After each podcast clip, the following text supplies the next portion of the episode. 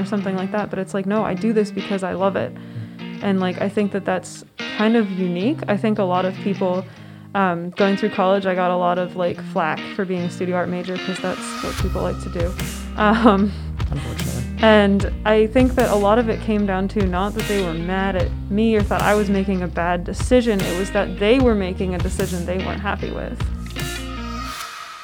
Hello and welcome to the Merit Makers Podcast. My name is Chris Scamra. I'll be your host. Today in the studio, we have Rachel Meyer. Rachel, thank you for taking the time.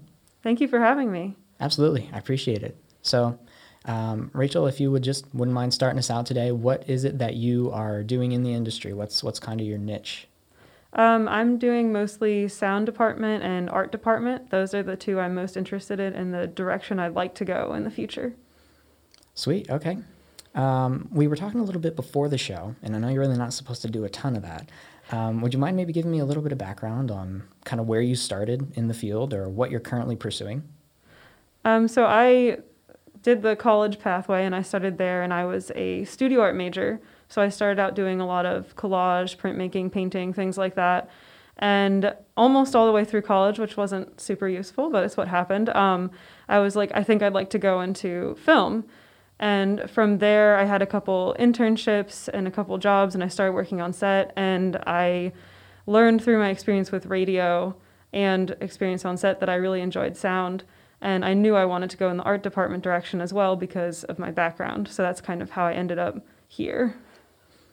Sweet. Yeah, I think we um, we met originally on a shoot with uh, my good friend Nick. He was uh, hosting, or I should say, producing, running a set for the road video competition this past year over 2020, um, and we made the cyclist together. Uh, what was it like for you on that set? Did you uh, was that kind of one of your first introductions into the sound world, or have you been going for a little while? I don't know as much about your history as I would like, so.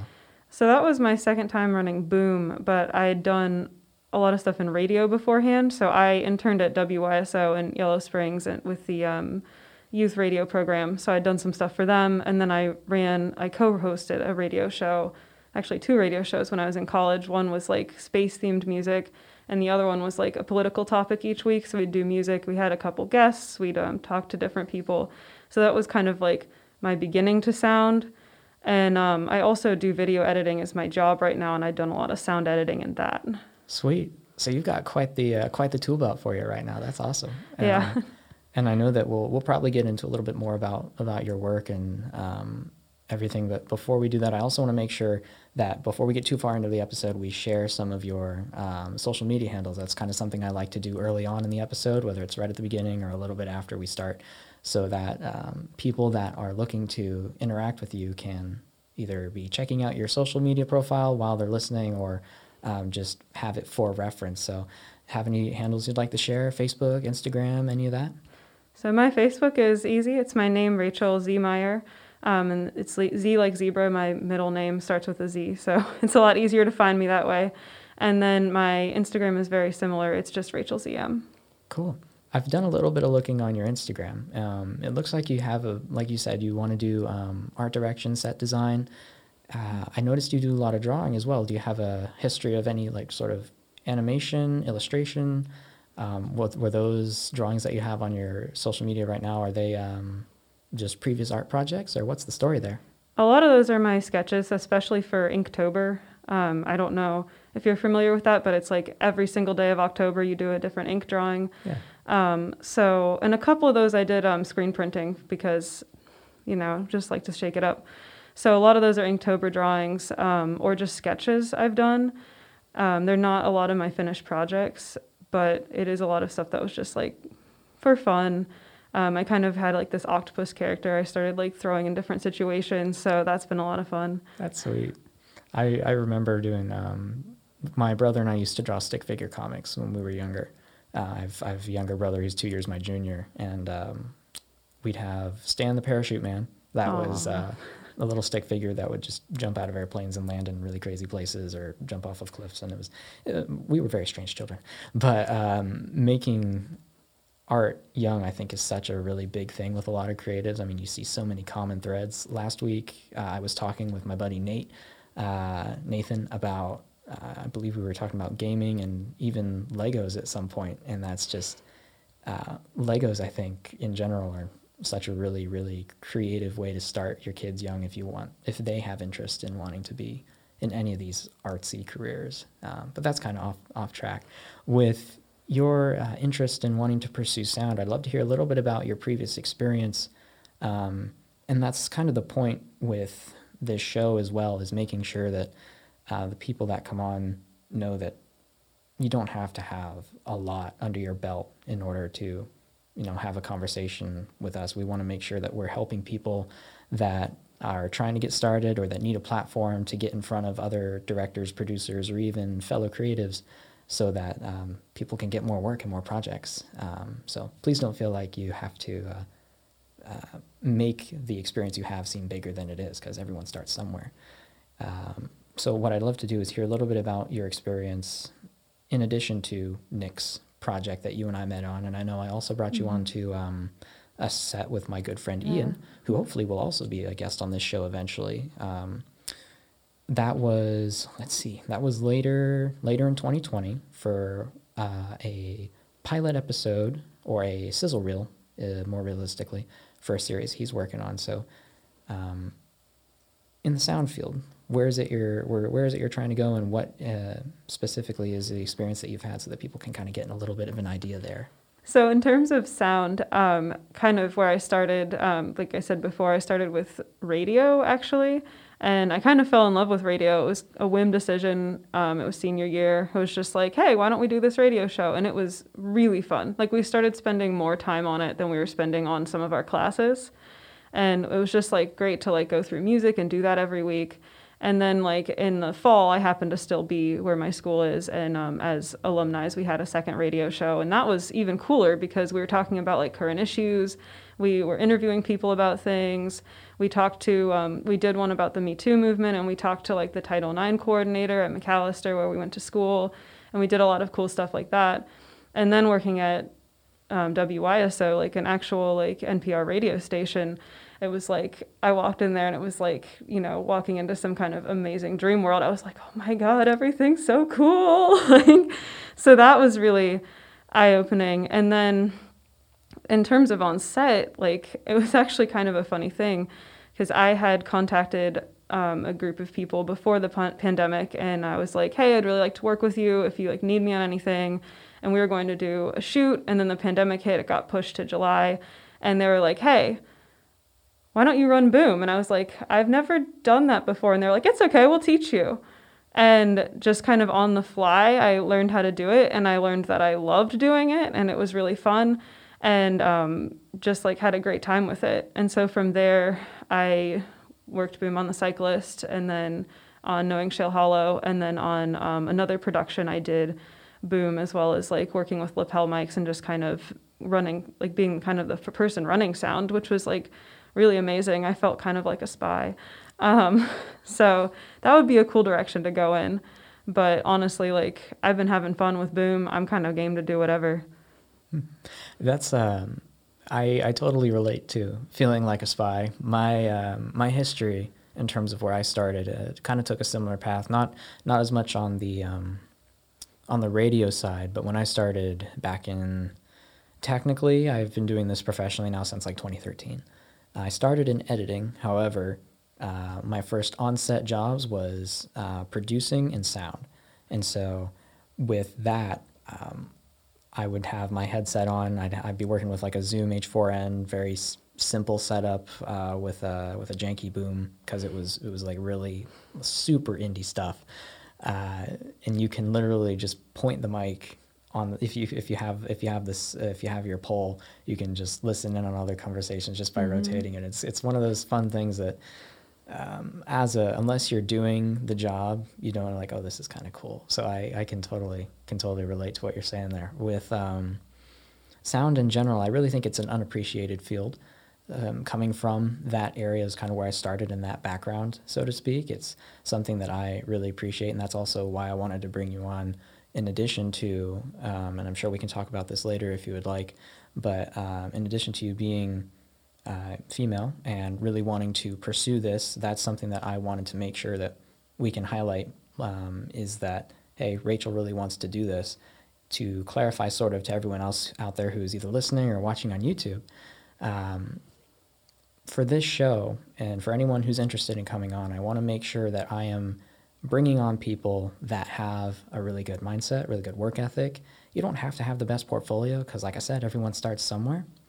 Um, but the main goal is to help give people a platform. Like for myself, and this is something I'll probably say a lot. Um, I know I have the skill set, the mindset, the experience. I've got quite a bit um, that I just need to get in front of the right person. And so that's a problem that I had, and it's kind of one of those things like I want to help other people that have that same problem, and so that's why I'm making this show. Um, and I know you and I were talking a little bit about this before we uh, got into the episode. So if you have any thoughts, I'd love to hear what you think about that. But um, mainly, the to wrap up on my own point is that I want to bring on people that do good work and that are really wanting to just hustle and do more and make make friends, connections, and just put themselves out there. So I'll shut up uh, after you. yeah, I think that's awesome. I've met so many really hardworking, amazing people just jumping from set to set here in Ohio, and like, there, it's just like, wow, you know, if we could just get this TV show through, if we could just like get all these people together and do something cool, like I think that we could make some really good stuff. So I think that that's a really, really amazing goal. And like, thank you for having me and for doing this. Absolutely. Yeah, that's um, something that I personally am trying to help as well uh, is the local community. I know I've already talked about this a little bit today, but um, there are so many projects that I kind of like have my hands in on a producing side of things where I'm just trying to get these people in front of the right either uh, funding or the the right freelancers to make it happen. Like you and I, uh, you mentioned Shale Hollow. That was the project that uh, I brought you on for uh, helping out with Ian and his work. Right now, um, I'm I'm not really going to say too much about it because I don't know what I can say. But they are working really hard to make sure that this can be a benefit to the local Midwest and Ohio community specifically. Um, and I don't want to put words in Ian's mouth, but what I think he'd be comfortable with me saying is that he's trying to keep it local. Um, and if he can't, if the funding that he eventually acquires for the show, uh, if they have to go out to LA to shoot for whatever deal he can make with whichever funding entity he gets, um, he'll try and bring the crew with him. And that's part of the main reasons why I want to help with that project so much, is because he is uh, he's not just go, taking the project elsewhere to make it. If he can't make it here, he's going to bring the people that are here out there to make it. Um, not permanently, obviously, but uh, that's something I really respect. Is he's trying to help grow the local Columbus and Midwest community, and that's something I'm trying to do as well. Oh yeah, absolutely. Like I think that's really important, and like I've noticed that that is a goal a lot of people have. It's very collaborative here, and I really enjoy that. Um, I don't, I'm a very competitive person, but like in terms of work, it's not really helpful for me at least. Like I would rather work with people and make cool things. And that's like part of why film was interesting to me was to have that kind of teamwork to make something really amazing. Like you shoot a day, and especially if it's a short, if you finish that day, it's like you made something. That's really a great feeling. Oh, there's not a lot of people who can say that at the end of the day. Like I made something and you know and sometimes like millions of people see it which is pretty amazing and i think that's a really admirable and important thing to do and it's something if i ever were to direct produce something i would definitely want to do because this community has really supported me and there's a lot of hardworking good work here. For sure. Absolutely. And that's something that i think i've realized as well as um, a lot of other people like you were saying there it's a very collaborative um, community that we have where people are trying to um, get jobs for other people. You do have a lot of competition, but our market is in a really interesting spot where um, there isn't enough competition to make you feel like you're going to have to beat everyone out.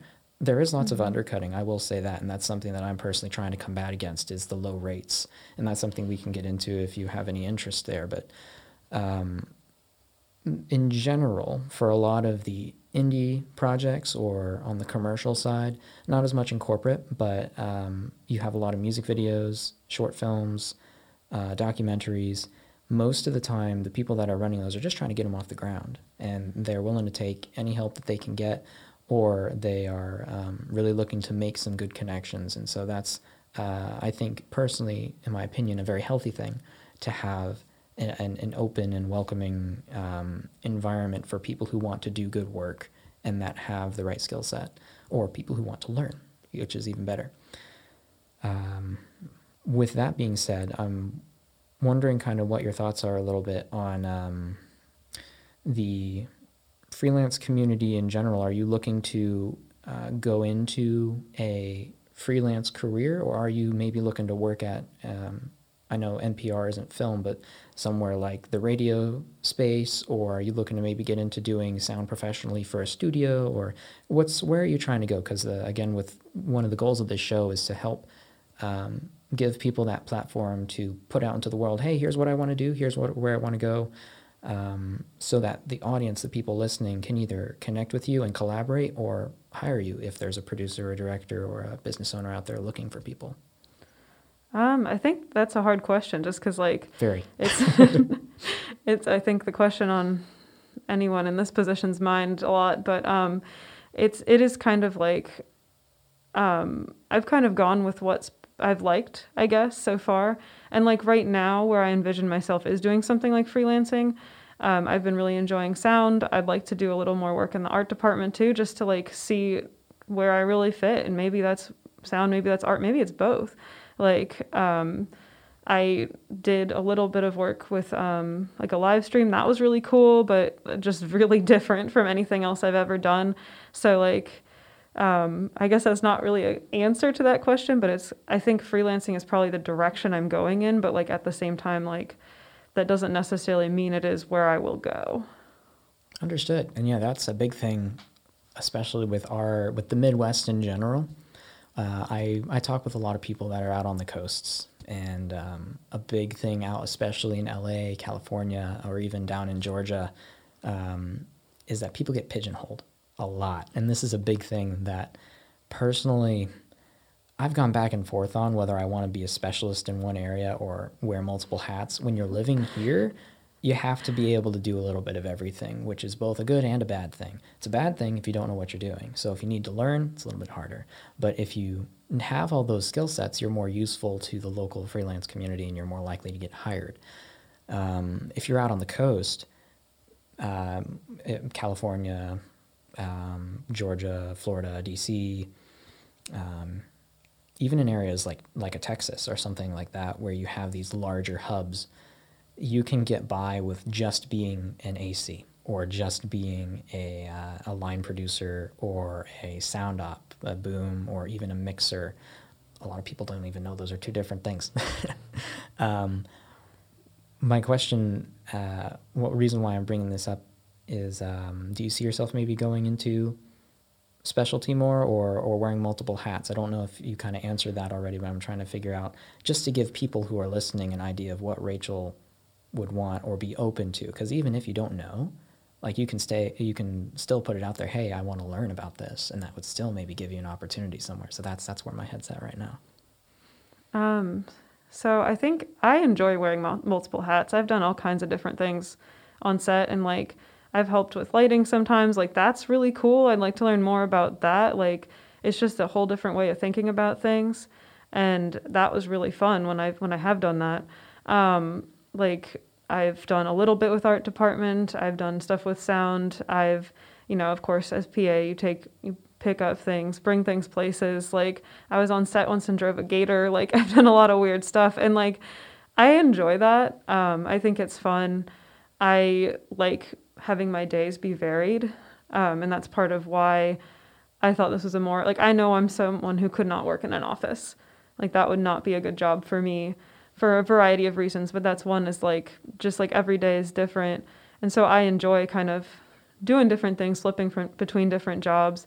Would I one day maybe go in a specific direction? Possibly.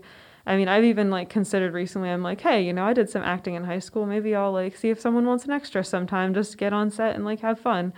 So I'm pretty open to anything, which is like a positive and a negative. but maybe one day I'd go in a specific direction. But it's also helpful, like, if one day I do decide to go in like a bigger, like, you know, assistant director, director direction, maybe like, I don't know if I will do that. I have no idea. But if I ever do, then I have a concept of like how the departments work. Mm. And I think that that's really useful, even if you are just doing sound, like as someone who's done editing, it's like, okay, well, now I know how to better make sound so that the editor doesn't have as hard of a time. So I really like the kind of moving around. I think that's what you're what you're going to be pursuing. And um, I I say often about myself, it's like I have changed so many directions over the course of 2020 of kind of where I tell people I want to go that is like I feel like I'm not being fair because some people will say like hey how's this going? I'm like how's what go oh yeah that um, I just I'm over here now. And so totally get that. Uh, in terms of your art department um, I'd love to hear uh, artwork. I'd love to hear a little bit about sort of where you have any interest in that because um, this is an area that I'm not as educated in in terms of other areas of production. Like I know a lot about the camera side and even sound and um, producing and all these other areas that are more technical. But in terms of set design, art direction, set dressing, I know very little. Do you have anywhere in particular that you'd want to pursue in that? Because there are people out there who like only do, not saying that you'd be interested in construction, but they only like build sets. And then there are other people who focus on props. And then there are plenty of others who um, also are just in like the location scouting department or uh, what I'm trying to ask is just to, to narrow it down even even to a finer grain. Is there anywhere in art department that you really want to focus on? Um, I I don't know. Um, probably something like set decoration or props. I am a collage artist as a background, and like Cool. that's really a lot of a lot of stuff that I really enjoy when I do art that I like. I feel like is successful at least. Um, is I have really subtle things. So like maybe there'll be a sky and I'll find the word sky and something and I'll put it up there and it's tiny little print and probably no one will ever see it but me. But I put it there and I feel like that's something that lends really well to doing something like set decoration or props. I am the person who watches a TV show and is like, why do they have that poster in their room? What does that say about them? Like, what kind of milkshake are they drinking? It looks like strawberry. Do they always drink strawberry milkshakes? So that's something I have always been attuned to, like for years. Um, so I think that that, like, kind of the subtleties would be a good direction for me to go in because it's something that I pay attention to and I find comes very naturally. It's the minor details, exactly, and that's something that I think a lot of people, um, a lot of people miss. And we were talking about this a little bit before the show. Like you'll have uh, continuity problems, or if you are going to be shooting a short film, um, sticking with that vein, you might have a character move something in a scene, and then you'll have to go back and re-record it, and you won't realize, oh, that cup actually wasn't on the counter; it's now on the kitchen table um, we need to reshoot that now and it's it's there's so many so there's there's a ton of value in making sure that someone's focused on the minor details so props for you no pun intended um, so something interesting i wanted to bring up with you as well is sort of your background um, with education i heard uh, through the vine a little bit that you had some work in juvenile detention where you were teaching some kind of art or maybe film class. Uh, would you mind sharing a little bit about that? So that was like my first real job out of college. I had actually a couple like film internships before that and like pay the bills jobs also. Um, and I'd done a lot of work with kids before then. So I used to coach swimming. I did. I worked at the Children's Museum as one of my internships, and I did um, worked with a youth filmmaking program as well. And so um, my job there was there were kind of two different elements to it. So there was an after-school program that was pretty amazing that they ran, um, and most of those kids were kids that were like involved with the court. Some of them were more like truancy type things. And they um, did so many things there. They did cooking. They did resume work. They did classes. They did counseling. Like it was really incredible like all the things they had running there. They had clothes there for people if they needed an extra set of clothes. Um, and mostly what i did there was um, filmmaking. And a lot of that was um, like i taught them a little bit of editing and a lot of it was just getting them out to use the camera um, they really liked doing kind of blog style things so that was really fun um, just learning how to use the settings and stuff like that. And it really was an important job for me because it kind of changed my mindset a lot about, first of all, like how to introduce film, like what's kind of important to someone starting out, but also like um, it kind of changed my priorities a little bit and like what I might hope to do in the future.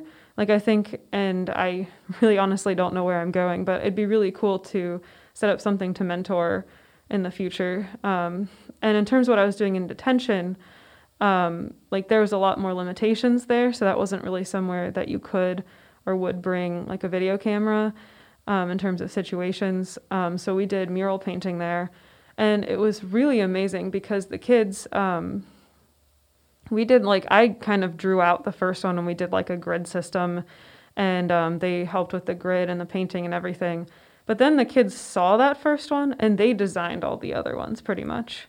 So like there's a lot of talent and a lot of skill there that's just like untapped and like um, I hope that you know it, it, takes them in some direction in the future because um, they definitely have like a lot of talent and I hope too that like even if you're not taking away like designing things like you can make a good living like painting houses something like that. And so that's just a skill that you can bring other places. And kind of the same goes for film just like having an idea of how those things work and like handing a camera to people that wouldn't get to work with those like that type of equipment i think was really cool for everybody. Absolutely. And that's something that i really respect is people that try to give others opportunities um, especially those that maybe society or uh, the regular person would not consider um, and that's that's kind of as well back to what this show is doing as well as trying to get people that camera in their hands, so to speak. I mean, a lot of the people that we'll have on the show already have cameras and either have experience or they own a little bit of equipment or none at all and they just rent. Uh, but the point is, good on you. Um, trying to do the same in sort of a little bit of a different way.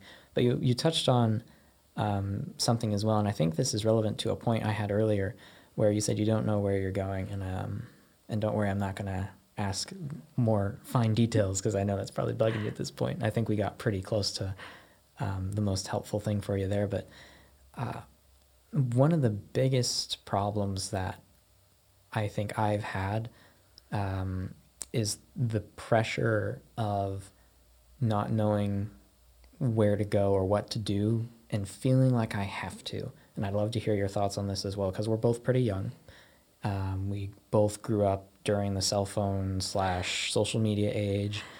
And this, uh, it's it's cliche to say, but you see the highlight reel on Instagram, or you see what everyone else is doing, and this is something that I think about too. I've had people tell me, "Hey, looks like you're living the dream, bro." I'm like, "What? No, I'm just working my butt off. It's not. I'm not uh, by any means trying to make people think, oh, Chris is getting all these opportunities, or he's always working on set. How does he does it? Or a lot of what I think I'll be expressing on this show and trying to help people realize is that insecurity is natural and it's okay. And it's something that I really struggle with as well. Um, and seeing people that are kind of way out of my league or people that are sort of on my level that are doing all these good, great things. Um, I don't want that to be normal. I want to have the ability to get people more opportunities, even if there's nothing I can do personally to help with those feelings, I can at least try and get people more jobs and help as many people as I can. So I'd love to hear what your thoughts are on the whole. Do you think pressure? Do you also feel that same uh, that same way where if you see someone uh, on social media or if you learn about someone who just seems to be like they're killing it in the industry, um, is that something you experience as well? I think that it's very easy when you're in the arts, especially to go, I'm not doing enough, I'm not producing enough, I'm not like, you know, go, connecting enough with opportunities because this is such a type of work that you have to do so much work to get in that it's it's really easy to feel like you're not doing enough. And I think that especially now it's I'm at least trying to take a bit of a break on myself and be like, okay, there's a lot of external pressure right now. There's a lot of stressful things happening in the world. There's a lot of tumultuous things happening. Like it's okay if you're not producing as much, doing as much, connecting as much as you normally would or feel like you should.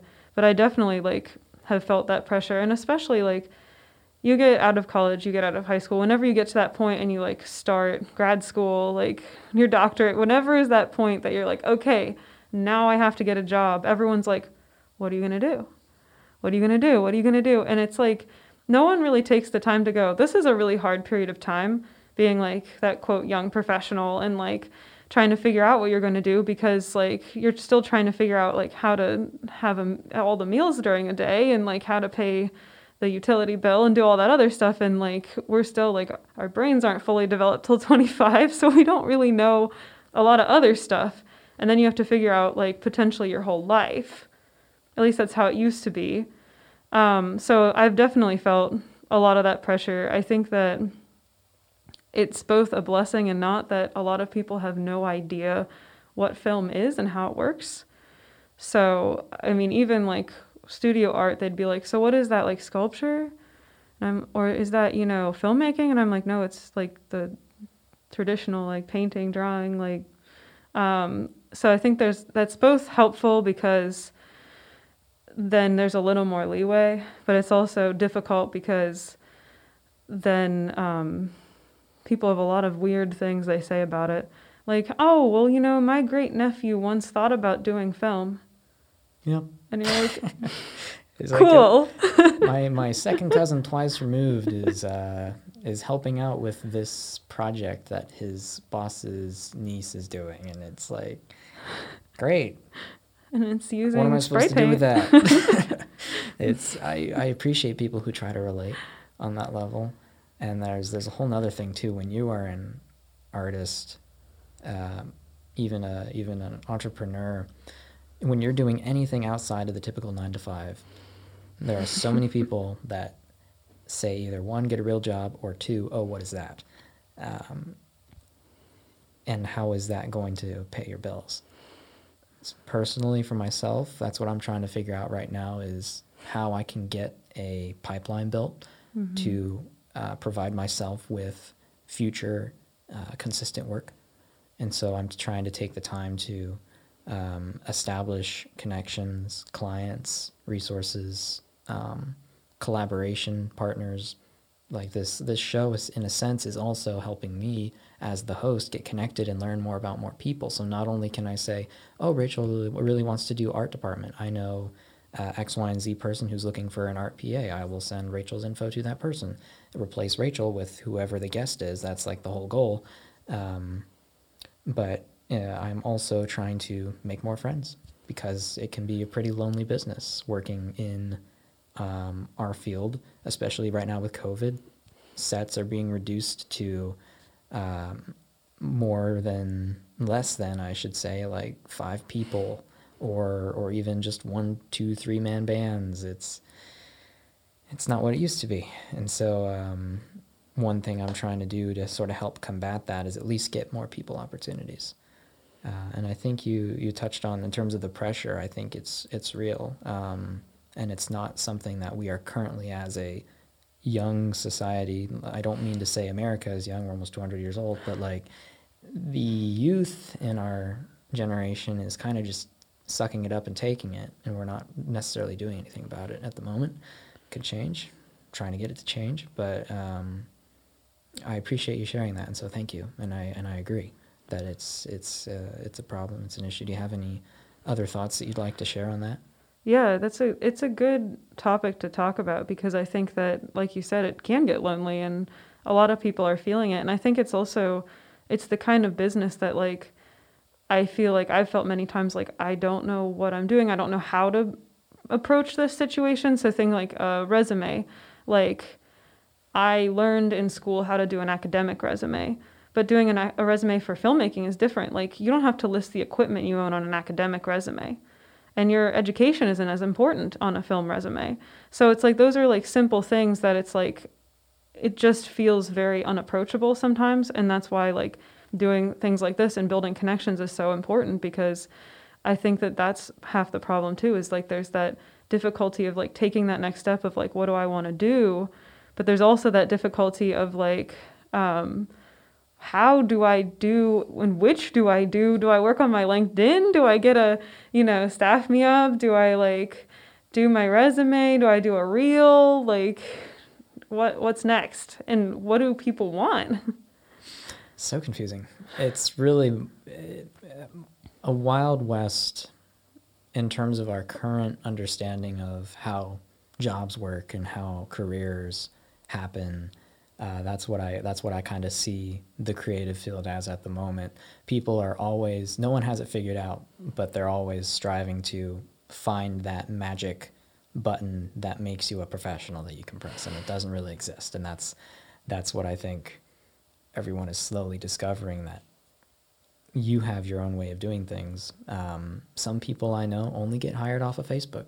Other people only rely on, uh, like you said, Staff Me Up a lot of like TV and episodic shows only use Staff Me Up. I was just on a project in uh, West Virginia, was it like a week or two ago now, um, where I was talking to them about about this specific subject. And like, yeah, we the first thing we do is we check Staff Me Up, and if you don't have a profile, uh, unless it's like a dire emergency, which is the reason why I was brought onto that show, is because someone dropped out last minute.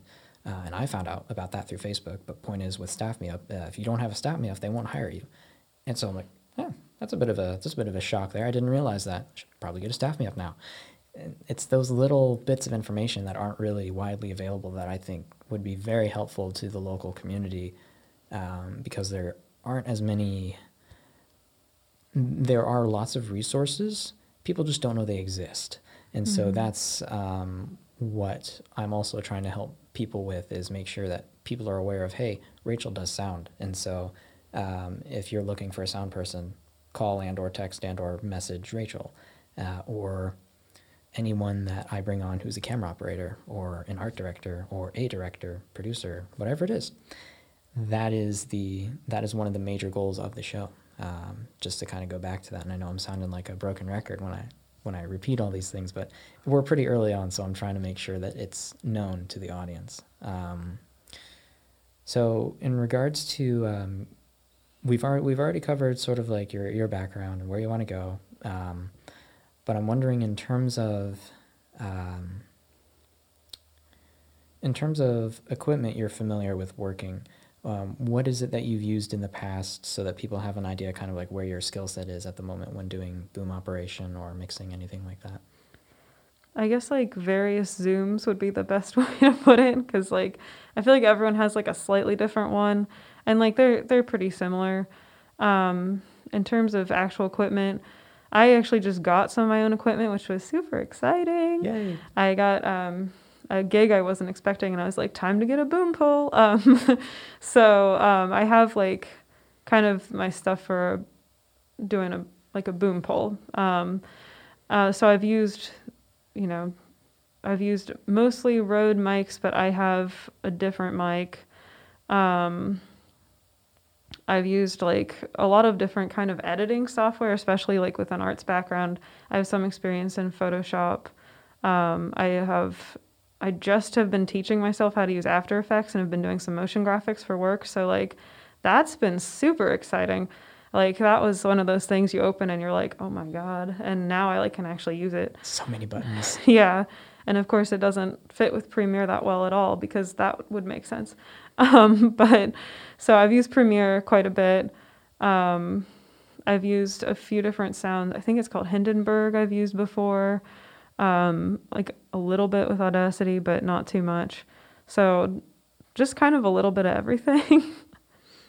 Absolutely, and I think that's important to have that wide ra- that wide range of um, experience coming from an editing background in addition to my producing and sound days um, I started learning on um, a more of a business or corporate oriented software called Camtasia, um, Camtasia Studio, and then I migrated over to Premiere. And then when I first got into After Effects, I'm like, there is so much here that I do not understand. It hurts my brain.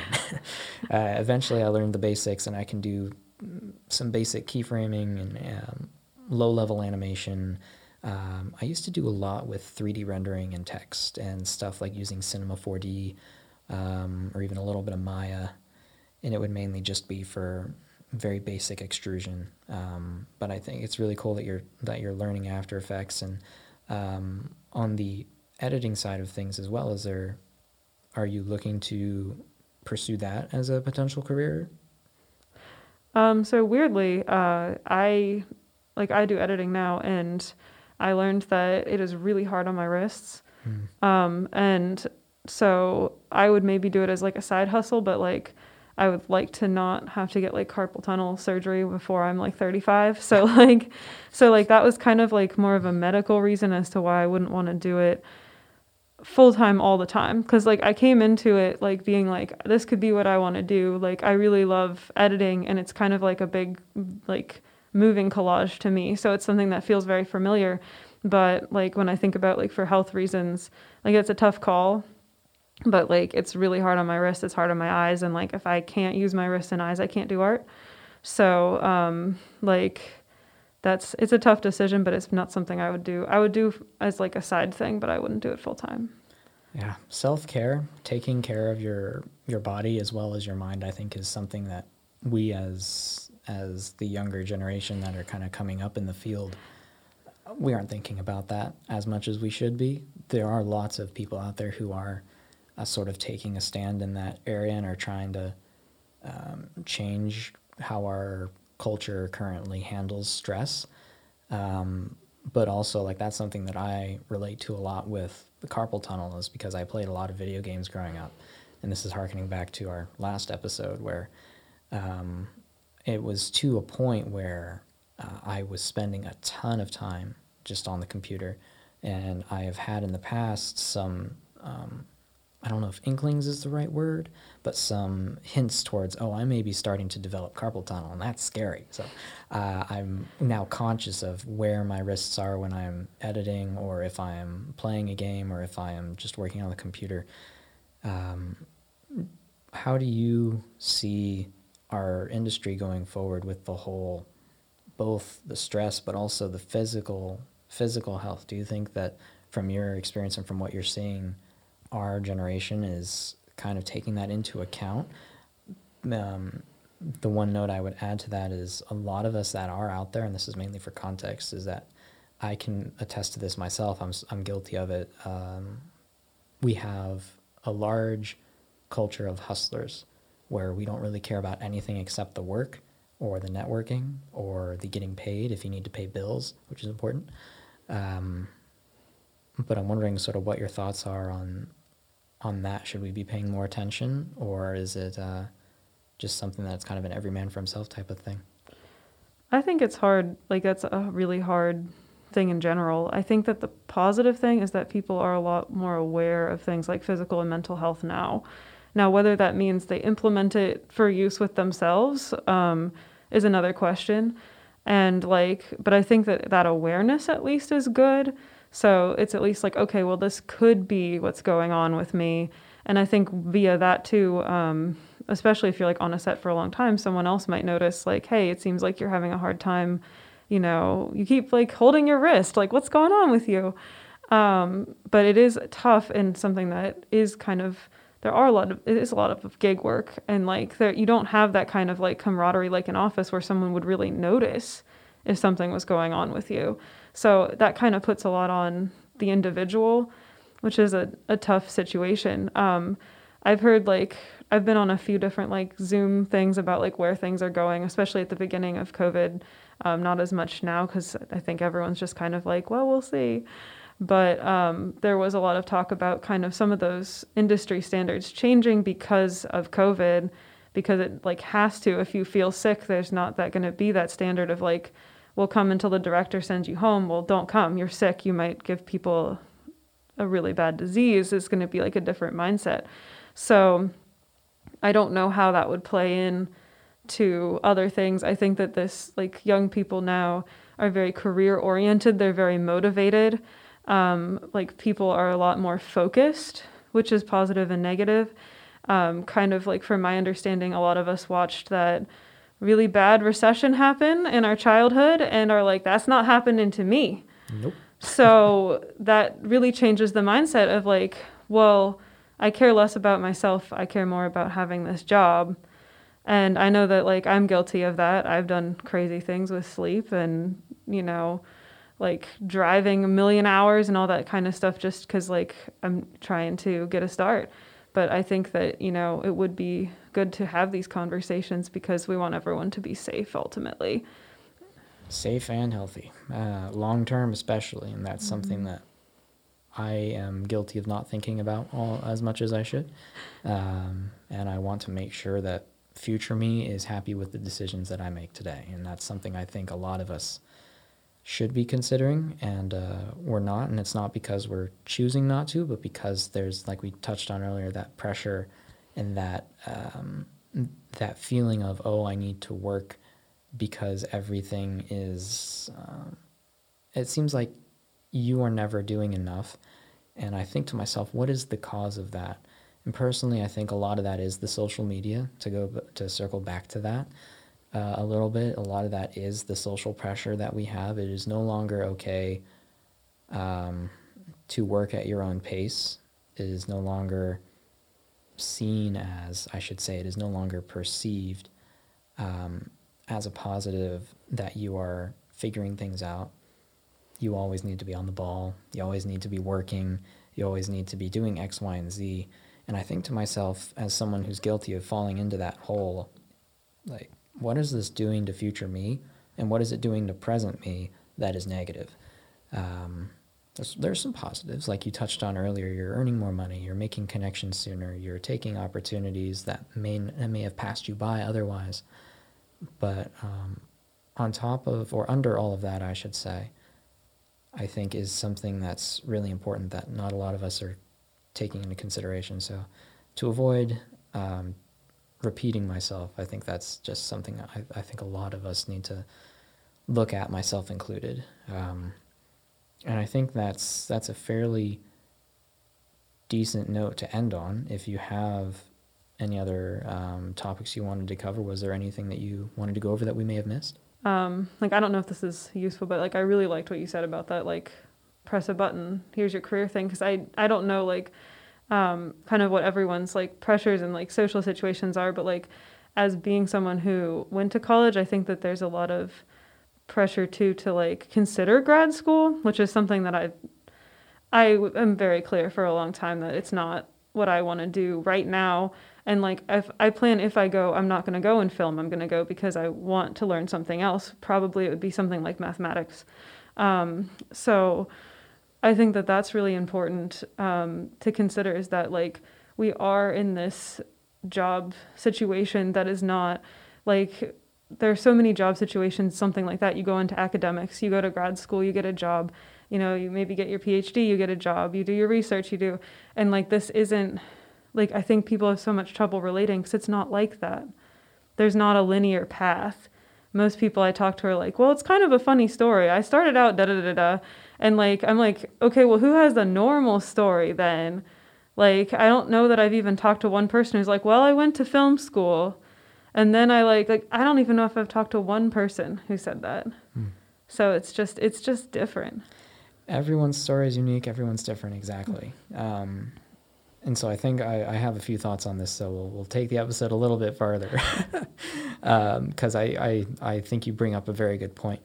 Where if you are going to be applying for a job and you have a film degree, having a degree in any field, I think, puts you above the competition in terms of a hiring standpoint, which is very sad. Uh, and I'm I'm fairly passionate about this, um, where if you are going to be applying to a corporate job where you're working for a boss, nine to five or flexible hours, whatever it is, if you are under an entity, if you are not freelance, if you are a salary position, um, let's take the example of like a, a video marketing person for mm-hmm. a small business. If you go to that business owner and say, uh, as as you're if you're person A, applicant A, and you're going to apply to a business with a degree that you got from film school, and you have a little bit of work under your belt that you've just done at the school, um, like to take your example. Um, and because you have that piece of paper, if you're going up against person B, who's been working in the field for 10 years, has lots of experience, is looking for a regular income to sustain a growing family or something like that, chances are you will be beaten out by that film school student because they have the piece of paper in that salary position. and again, that's that's that's sad. That's frustrating. That is pretty much the only reason that I take classes with film school is because I want to have that piece of paper in my back pocket. It's a safety net. I am by no means, as a film student, relying on my experience from my degree program to get me a job um, in the freelance field or to uh, get me anything really aside from that resume uh, that resume item and what's what's really upsetting about the whole thing um, I feel like I kind of haven't explained it as well as I wanted to if you have person A and person B the employer uses that degree as a filter for the for the hiring funnel if we want to call it that. If you have 50 applicants and only 10 of them have degrees those 10 most of the time are going to be the only people that are considered just because that employer needs a way to narrow it down. And that eliminates so much potential with everyone who's been maybe you have a veteran in the field who's been working for 20 plus years he can do such a he or she can do such a better job uh, in that position. They just didn't take the time to go to school because they were spending all their time working.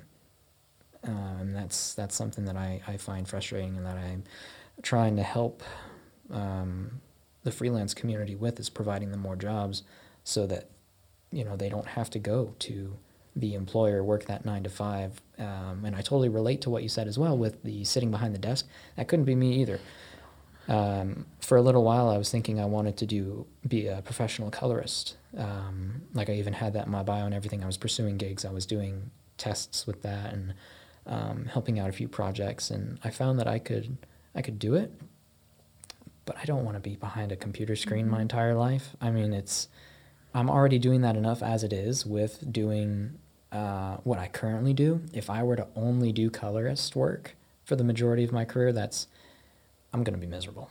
Um, so there's there's kind of there's a two points there. You have the, the hiring and then the the behind a desk, and um, I feel like I'm going on a on a non-ending ramble. So I'm I'm just gonna throw it back to you, put the ball in your court. What do you think about the whole the whole hiring thing? Do you have similar feelings or? Um, I have very similar feelings. I think. Um, I went to college because it was what I really wanted to do and it was what I needed to do and it was a really good transition for me to like kind of slowly learn to be an adult, figure out a little bit more of what I wanted because I didn't know. Like I knew that I was interested in a lot of things. I knew that I would probably ultimately get a degree in art. Um, I kind of my interests have always boiled down to kind of art and mathematics, um, but I've always chosen art because it's something that I can get frustrated with, throw against the wall and like at the end of the day we're still friends and i don't know if i can do that with math and math is going to lead more to a career like you said behind a desk which is not what i want. Um, but it was a really it was a good experience for me. It got me living in a new place. Like i met a lot of really interesting people but like those four years was the end of it for now at least for me. And like the way i view education is like it's it's a gift and like it's expensive too. And if I'm going to go back to school, I'm going to go back because I'm really invested in learning, not because I feel like I need to for a career. But that does put you in a position that like you're going to have better connections if you go to film school, both like college and grad school. I didn't go to film school, so that puts me in kind of a weird place. Um, I went to liberal arts school, um, but I think it's really a problem to discount people who haven't gone to school who are working especially in fields like this because like those are people who are super motivated knew what they wanted and are going after it. And that's like super amazing. Like that was something that i needed a lot more time to get to and i think that we all take our pace. Some people are 50 and they're like this isn't cutting it. I need to do something else. And that's equally valid to being you know 17 18 and knowing what you want to do. But like at 17 18 you know a lot less about other things to be fair. Oh yeah. Um, so i think that's really like i've met a lot of people who haven't gone to film school who haven't gone to college and like went right out of high school and it's really admirable and amazing and i like really respect that.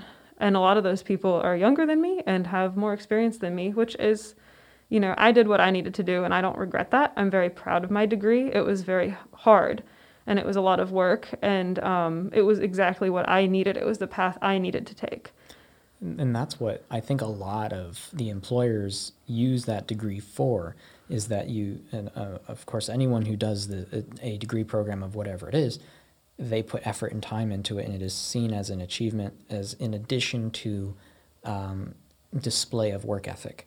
Mm-hmm. The employer, the reason why they use that as a as a funnel in a lot of cases is because they say, well, this person was dedicated to this program for two or four or however many years. Um, and that shows to me, as the person who would be hiring said employee, that they will be a good fit for my business because they stuck with whatever it is. The unfortunate thing is that they're not looking at those freelance people who didn't go to school and, in the same light, see all the projects that they did. And it's tough too when you are applying for a, a corporate position as a freelancer, not to freelance, but to be on salary because you don't really fit the mold that they are used to having, where it's here's where I went to school for high school, here's where I went to school for college, here's the internship I had after college, and now here is what I want to do at your company. Instead, you're saying, well, I was on 15 films last year, 23 music videos, and then a couple commercials, and here's a little list of everything I did on those. Here's all the roles I did, and um, here's kind of what my rates were. Can we negotiate a salary? You, do, you, you mm-hmm. don't you don't negotiate usually with your employer unless they bring it up.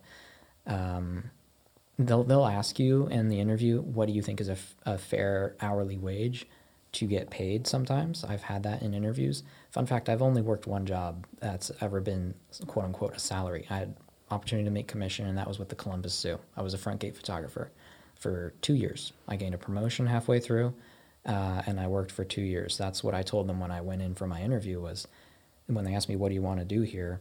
I said, "I want to work for you for a year or two, and um, climb one rung in the ladder. At the end of two years, I did what I was there to do and I left. Never got a job yet at a corporate institution, a design agency, um, a video production company, anything like that. But um, why I take classes is because I want to have that degree in my back pocket in case I have a family someday and freelancing isn't cutting it. That's my only reason why I want to have that piece of paper. It's not because I think it'll get me a job, it's not for the connections. I'm making more connections here doing remote learning. Like I was doing the whole online schooling before it was cool type of thing. Um, not to make a bad analogy with COVID, but uh, the uh, the ability to do school online, I think, is a much more beneficial way for me personally to learn because I am self driven. If you need a classroom, if you need a teacher, not the way to go. but um, as someone who has taken the time to network and go out and work in the field while gaining a degree, it's been very helpful for me. If I were to have gone to school at a brick and mortar, live in a dorm, I, I would hate my life. Um, I, I could not do it. I could not be in a dorm uh, a living space that small and just go to school every day and it's great for making friends. You get those connections but it's not worth it for someone like me. No it's a it's a tough call and like it's i think really important to know yourself. I, there's a lot of societal pressure to go to college to go to grad school to get that doctorate to be a lawyer to do like all those kinds of things and it's really important to just know yourself. And like um, it was very weird to me to kind of think about like shifting education down on my resume because it is like technically like the biggest thing I've done right now. Like I haven't done anything else that was like as much of a time investment. But at the same time, I'm like, this isn't the only thing that is me. And after like, I went straight from high school to college and like, you know, graduated when I was 22, you know, and that's like most of your life you've been in school like there hits a point it's like what what else am i um, and so like i've enjoyed exploring that and i have friends who are now in grad school and they're like i'm finally doing what i like to do again. So it really is a personal thing and what's important is like you know having that equal respect of like knowing yourself because if you do what you want to do for you that's really what's cool about it. Like it's it's less about like the piece of paper or the jobs or the whatever it's like actually being in tune with yourself that's um, really shows kind of like a person who will be a good worker because they know what they need. They know um, what's best for them and they will set those boundaries of like that's too much or I, I think i can figure it out. I yeah i can do that programming. So i think that's really a marketable skill in and of itself. I think it's i'm so glad we got into this because it's really important and not a lot of people think about the difference, uh, the different perspectives here. Um, in terms of uh, the jobs that are currently available, like if you look at the freelance market, you can find positions that are recurring, but there's rarely any security. And there's something about freelancing that scares so many people, myself included, yes. where you don't have a guarantee of payment. And I'm not saying like the actual paycheck, I'm saying I take this job next week, we're shooting for three days. After that three days is over, I got nothing on my plate. So I either have to go out and find the next thing, or I have to um, rely and trust that I will have something either fall on my lap or that I will make something work. Part of my mind is wondering at this point in my life is that sustainable? Will I remain mentally sane if I have to keep living this way my entire adult life? Or should I just almost feels like it's copping out, but should I just cave and try to pursue a corporate job? And that's not a hit on anyone who does corporate video or do what we do corporately, where you're working under a salary. I have a lot of respect for people who do it really great work for a lot of different agencies, and um, I think it's it's a sacrifice. It's a trade off of freedom and schedule uh, flexibility, and also negotiating what you get paid and what you do versus that security of knowing that you're going to be okay financially. You don't have to worry about it, it's a, it's a stress reliever, but in a sense as well, you're adding stress too by having to work for a boss. Um, thoughts? Yeah, I'm glad you brought that up because that's it's something I think about quite a lot. And I think a lot of people from kind of what I've gathered kind of leave the freelance industry after a little while because they want to have a family, they want to settle down, and it's not an easy life to have, you know, like your kids and your dog. Um, and I think that that's something that's a little challenging for me. Like the the monetary aspect is challenging, although I'm trying not to think about it. I'm like, I've saved some money, I'll be okay for a few months. Um, but uh, like that's challenging too. It's like, okay, well, how are you going to pay your rent? How are you going to pay your utilities? Um, what if something like COVID happens again? And like there are people who have families and like are professionals and have worked on really big shoots and been with big stars and they have no work. So me, who's sitting here starting out, is like, okay, well, will I have work? Will I be able to pay for these things? And that's a that's a tough question. It also gets down to too, like you, it's very difficult to have any kind of consistency in your life. So people, you know, I do martial arts, and I'm like, you know, I'd love to join a gym, but like, can you really join a martial arts gym? If like they have classes Monday, Wednesday, Friday, well you might be doing a night shoot on Tuesday and not be able to go on Wednesday. And like like there's no consistency. And like I love that, but I also hate that. And it's like hard to balance that. And so I guess like for the moment it's kind of like, well, I guess we'll see where this goes. And if I get sick of it, I get sick of it, but it is kind of tough to balance all those things cuz I've always been someone who's like loves and hates schedule because I think everyone does a little bit better with a routine. But like at the same time, I'm like, I don't really want to have my days be the same. Mm-hmm. Yeah. Yeah. With uh, scheduling, I, I, talked about this a little bit last week because Nathan brought up the point of uh, he is very interested in seeing how creatives deal with um, scheduling and how they structure their their work and what he's trying to do is is get better in that area. I am as well. Uh, he's probably a little bit farther along than I am in that area, but uh, having uh, one uh, one key familiar what is the word I'm looking for? There's there's there's a, a commonality that a lot of us in this field in this industry have where I you, you phrased it very well. Uh, we don't want our days to be the same. There is an anti monotony, I think is the right word to use, uh, mindset that people have where we can't sit behind a desk. We don't want to do the same action and do a widget job nine to five for 40 years. We'd rather take, a lot of us, not everybody, but we'd rather take the risk to maybe not have some of that certainty in order to find a job that's fulfilling. Uh, and fulfillment's a big thing for me personally, and that's kind of what I've been doing over the course of COVID. In addition to networking my butt off and trying to get on as many projects as possible, is figure out what is it that I want to do that will fulfill me creatively and personally, but will also allow me to achieve the monetary income that will provide the life that I want to live. Um, and it's all about figuring that out right now. And that's I'm still there, still trying to figure out what that is. I have my skill set. I know what I can do right now at the moment. Um, due to opportunities that have come up, I'm doing a lot of project management, a lot of producing, a lot of um, logistics work, helping people um, get connected with others and organize and um, plan and budget and do all of these um, prep things that aren't necessarily on in the field or on set. The goal, I think, for everybody this year is to get back on set 2021 in some way or another. Uh, but where was I going with this? I'm losing my train of thought. Oh no. Uh, there it was. The uh, the ability to figure and taking the time to figure out where you want to go, I think loops back to what we were talking about earlier and is is an important step for for everyone, especially that are in our shoes at the moment. And I think one of the things that has been kind of amazing um, is that there are like plenty of people that I've talked to. They're unemployed and they're worried about money, but they're more like, I love being on set and I miss it and I want to do my job because I love it. And people don't understand because they're like, well, aren't you worried about the money? Aren't you, you know, you're on unemployment or something like that? But it's like, no, I do this because I love it. Mm. And like, I think that that's kind of unique. I think a lot of people um, going through college, I got a lot of like flack for being a studio art major because that's what people like to do.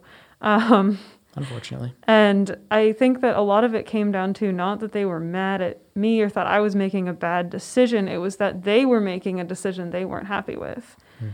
And I think that says a lot about like our working climate, but it definitely is kind of balancing a lot of things, especially thinking about like freelancing, learning how to say no. I am very bad at that. Mm. or like setting those boundaries of being like, okay, wait, I didn't know we were shooting an extra day and I have to be here to do this. And being able to say that um, is kind of a work in progress for me, at least, just like setting those kind of boundaries and figuring out where to go and doing all of that is just like, it's a work in progress. There's a lot more choices you have to make when you're not in a nine to five job or a job that's consistent because you have to choose whether you're going to take every single job. And at the same time, too, like every single job is a bit of a risk. Like it could be a terrible experience. Usually it lasts like four days, but like it could be. And there have been sets I've been on that I've been like, wow, this was like an amazing experience. Like this was one of the best like experiences I've ever had. And then there are sets I've been on, I've been like, oh my God, I can't wait till we're done. Uh-huh. Yep. so, yep. Absolutely. And there's, um, there's an entire culture behind just trying to wing it that mm-hmm. you run into, especially in our area. Um, I, I, when I was in on that West Virginia shoot I mentioned a little while ago, one of the producers or um, no, it was uh, I believe it was a PM uh, they they were talking about how um, one of our PAs basically left the shoot a little bit ha- a little bit after halfway through, uh, and they were very surprised. I'm like, why? They didn't enjoy the working conditions. They were not being, uh, according to this PA's perspective, they were not being treated the right way, and so they left. And I'm like, that's normal around here, and they were very taken aback because they're from LA. They they are very new to not new, but they aren't really used to our environment where you you do have a lot of what's the word turnaround. That's not it. Um, uh, pe- people will leave if they are not uh, happy with the working conditions, and they will. Uh, you, you'll get a lot of people that quit or drop out for various reasons. Not only is it I'm not happy with working here. Sometimes people are just genuine jerks or they um, took on responsibility that they could not fulfill, or there's plenty of other reasons. I'm not just saying that um, our work environment is not healthy or anything.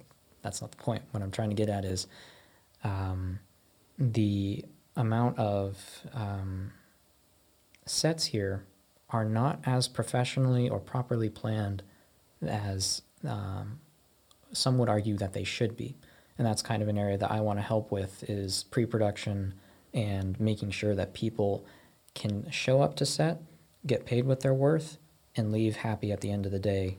That's like my mantra. I don't think is the right word, but uh, goal or or something I want to help contribute to is making sure that everyone is able to be their best creative self if they're in a creative position or their best technical self. That's not a that's not a word, but uh, do their job and be happy and leave being paid uh, a rate that they think is fair is kind of how I sum up my producing goals at the moment. No, I think that's great.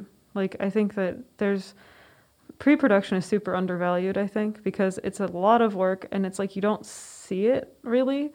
Um, so I think that it's a lot harder in terms of anything to work with things that like aren't very tangible. like you know you you're getting sound, you like hear something. Pre-production, it's like well things ran a little less smoothly than they should have. Yeah, like, um, what does that mean? How do we fix that? I don't yeah. like what even is like and always something's gonna go wrong anyway. Right. So it's like, okay, well could that have been fixed or not? Um, so I think that that's that's really cool and like um, uh, my background is like I did a lot of swimming and lifeguarding and like um, I'm I guess a bit of a first aid nerd and like I love it when we get those like call sheets with the hospital, like where it is. And I'm like, great, I will know exactly where to go if something happens. Like, you know, we'll know what to do. And like, cause I'm used to that kind of standard of like, you know, this is like the cycle of command if like an emergency were to happen. So I like having that kind of like things set up in that way just cause like if something were to happen, like I want to be able to fix it. Even if I'm just a PA, if someone like, you know, gets hurt, which, you know, sometimes it happens in any situation in life, people are shoveling snow and get hurt. Um, so like it's good to just like do that so we can be there for each other and like make sure that everyone stays safe and healthy. Absolutely. And with that said as well, there's there's an entire like you said when you when you show up to those nightmare sets, you you get on you get onto set, maybe sign an NDA or you check in with the quote unquote producer that is there. No disrespect to anybody, but I think you know what I'm talking about. And uh, you're like, so uh, where do I go? What do I do? And they're like, oh, I don't know uh, go talk to the director. I'm like, but you're the producer. you are sort of the kind of person who knows what the plan is. And they're like, no, I, I'm just here to make sure that uh, this or that happens. And it's you you show up to these. One of the great things about set is you never know what you're going to run into. There's a lot of problem solving that happens. It's one of my favorite things about being in this field is when you're on set, you can solve problems creatively, and it's very fulfilling. Um, but one of the problems that you never really want to solve is a lack of planning. And there's nothing usually as a technician you can do when you show up to fix that. And so it's up to the people who are doing pre production to make sure that that's not a thing. And right now, you have a lot of great shoots that cover that. They're very few in number, uh, the amount of people that are in our field right now that are um, pursuing really fantastic pre production. Um, and I think that's an area I think we all can grow in. So um, I'm thinking that's a pretty good note to end on. Not to uh, do this a second time, but uh, I wanted to say thanks so much for taking the time to come on. And uh, thank you so much for just sharing your thoughts. For those of us who have been sticking through the entire episode, thank you to all the viewers and listeners uh, who checked out this episode. Um, can you maybe give us your socials one more time, just in case people want to go check you out somewhere? Yeah, and thank you so much for having me. This was um, really fun and also like a lot of really good conversation. These are very important conversations to have, especially right now. Um, my Facebook is again, it's uh, Rachel Z Meyer, and that's Z like zebra. My middle name starts with a Z, so it's pretty unique. Um, and then my uh, Instagram is similarly Rachel ZM and there's a lot of like art sketches. So if you see a lot of octopus sketches, you know that you've gone to the right place. There's your trademark right there. You should have a you should have a logo with octopus or something. I don't know. I'm I'm just spitting out random stuff, but again, I've thought about it. thank, thank, you, if, genuinely, and that's that is uh, one of my that's one of my main goals is to help bring on people like yourself and give you an opportunity to just share and uh, let people know you exist and uh, speaking of that, for those of you who are watching on YouTube, this is more of a, a note for the video watchers instead of audio. Uh, thank you to both parties for tuning in and watching this long if you made it. I appreciate you so much. Um, for those of you who would potentially like to come on the show and do what Rachel or what Nathan has done so far, um, please feel free to go to the YouTube channel and check out the link in the um, show notes or in the description below to find a form that you can use to uh, get on the show. It should be a Google form or something similar where you can then basically share some basic information uh, so that I know that you exist and uh, we can hopefully work on getting more guests onto the show. I only know so many people as a host. Unfortunately, um, I can't get to everybody. So if you are someone that's listened so far and thought like, hey, I really relate to this, or I would like to come on and share my own thoughts, or uh, uh, I'm a freelancer as well, and I want to um, connect with this uh, group or this audience, feel free to come on. Uh, just let me know you exist by filling out the form below. And one thing I didn't do last episode that I am going to be doing from now on is making sure I mention the space that we're in right now. So, um, Rachel, I know this is your first time here, but as a note to everybody, I want a big, uh, I want to share a big thank you to the Sycamore Studios. That is where we are currently um, broadcasting or recording out of. This is a production space uh, with a podcast room as well as an editing suite. There will be social links and a website link in the YouTube video as well. Technically, these guys are a sponsor of the show, and uh, they are what's allowing us to make this platform. And so I am very, very grateful to the guys here once again at the Sycamore Studio. You can check them out at the Sycamore on Instagram at the Sycamore Studio, um, or studios, I should say. Either way, it'll be in the notes if you want to check that out. So, Rachel, uh, for third and final time, thanks for coming on. Really appreciate it. And uh, hope you have a good rest of your day. Yeah, you too. Thanks for having me.